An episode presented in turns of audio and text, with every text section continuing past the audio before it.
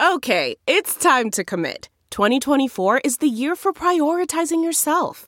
Begin your new smile journey with Byte, and you could start seeing results in just two to three weeks. Just order your at-home impression kit today for only fourteen ninety-five at byte dot com. Byte Clear Aligners are doctor-directed and delivered to your door.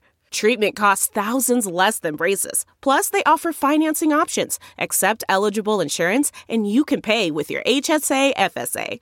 Get eighty percent off your impression kit when you use code WONDERY at byte dot com. That's B Y T E dot com. Start your confidence journey today with Byte. Opinion.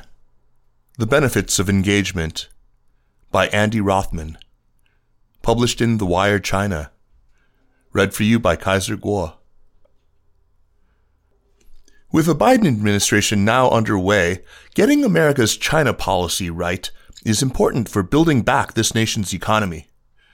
China drives global economic growth, so a sound bilateral relationship is important to American consumers and workers, as well as to families who are counting on stock market returns to pay for their retirement.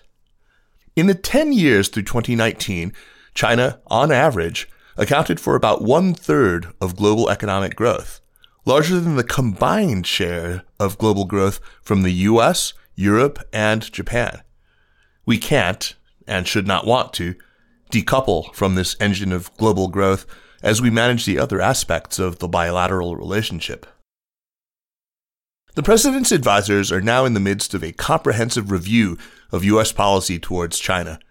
They're charged with coming up with recommendations for managing one of the most important issues the Biden administration will encounter. Understanding how that policy will affect people in the United States is critical. So let me outline some of the key issues Washington needs to keep in mind. While some insist that China's rise has had harmful effects on the American economy, the evidence would show that overall, economic engagement with China has been good for American employment. Some manufacturing jobs have been displaced by imports from China, but other manufacturing jobs have benefited from lower-cost inputs from China, as well as from exports to that fast-growing market. American manufacturing, in fact, is very healthy. U S industrial output nearly doubled between nineteen eighty and the end of twenty twenty. Trade is not the problem. Rather, our domestic policies have failed to adequately help workers who have suffered the negative consequences of change, whether due to imports or to technology. A study by economists at the Saint Louis Fed found that although imports from China do cause short-term pressure, quote, manufacturing industries across U S states are better off in the long run, unquote, and, quote, the U S economy is better off as it benefits from access to cheaper goods from China, unquote. It is also important to note that, according to Oxford Economics, exports to China, our third largest market, supported an estimated one point two million American jobs in twenty nineteen. Engagement with China has also been good for American consumers. It helps lower prices for American families, especially low-income households who spend more on tradable goods. A recent study by economists at the Fed concluded that, quote, U S consumer prices fell substantially due to increased trade with China, unquote, and that, quote, these price effects are particularly large in product categories selling to low-income consumers, end quote. This has been critical during the pandemic, a time many Americans are working and studying from home, as more than ninety percent of laptop imports have come from China. Engagement with China has also benefited American companies.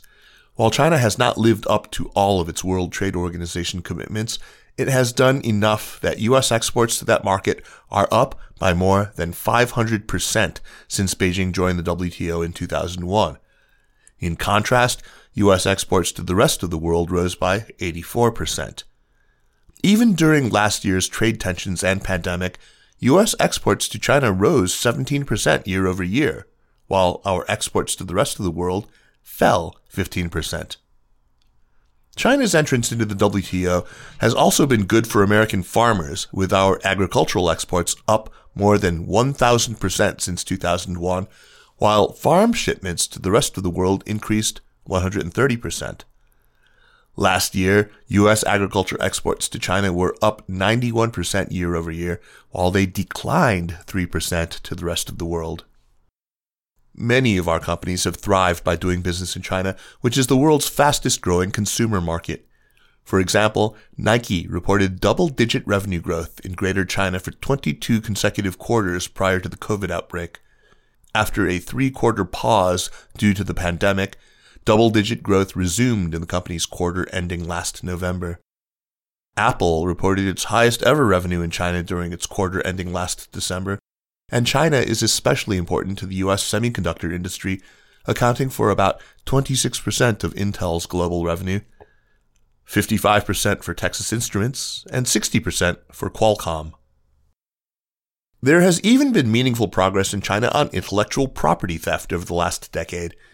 As Chinese companies have moved up the value chain, the need for stronger legal protection of their own I P has driven change, and this has also benefited foreign firms. Also, the Chinese government has made significant improvements to its framework for protecting I P. All major I P laws have been amended, and the results have been positive for American companies. In software, for example, Microsoft has won all sixty-three of the copyright infringement cases it brought in Chinese courts, and Autodesk won all ten of its cases. The American Chamber of Commerce in China recently surveyed its member companies, and only three percent reported being forced to transfer I P or technology, quote, due to informal pressure from business authorities, unquote. Only seventeen percent of the companies surveyed said the lack of sufficient I P protection was a barrier to their innovation in China, down from twenty-six percent in twenty nineteen. Our continued economic engagement with China, including bringing them into the W T O, has facilitated dramatic structural changes which have benefited the average Chinese citizen. China has become entrepreneurial. When I first worked in China during the early nineteen eighties as a very junior American diplomat, there were no private companies. But small, entrepreneurial private firms now account for almost ninety percent of urban employment and all net new job creation. Since China joined the W T O in two thousand one, per capita household income rose by four hundred three percent in real, inflation-adjusted terms. As a result, spending by Chinese consumers, which was equal to only fifteen percent of U S retail sales in two thousand one, is now equal to eighty-eight percent of American consumer spending. China is the world's best consumer story, and many American brands are thriving there. Most Chinese lead a healthier life, and their kids have far better access to education. In addition to a better standard of living, most Chinese people also enjoy far greater personal, although not yet political, freedom. The absence of political rights and the rule of law are serious long-term problems, but most Chinese people have the freedom to run their own lives to a degree that was unimaginable twenty-five years ago. Of course, not all Chinese have been permitted to enjoy these new freedoms. Like many in Washington, I share the frustration over the limitations of engagement in achieving our objectives with the Chinese government, but we need to be clear about what has been accomplished and realistic about whether alternative policies will achieve more or less. President Biden recently said that the nation's foreign policy must be conducted, quote, with American working families in mind, unquote. Continued economic engagement with China, based on a level playing field for our companies, supports his objective of our domestic economic renewal. President Biden also said that, quote, when we invest in the economic development of countries, we create new markets for our products and reduce the likelihood of instability, unquote.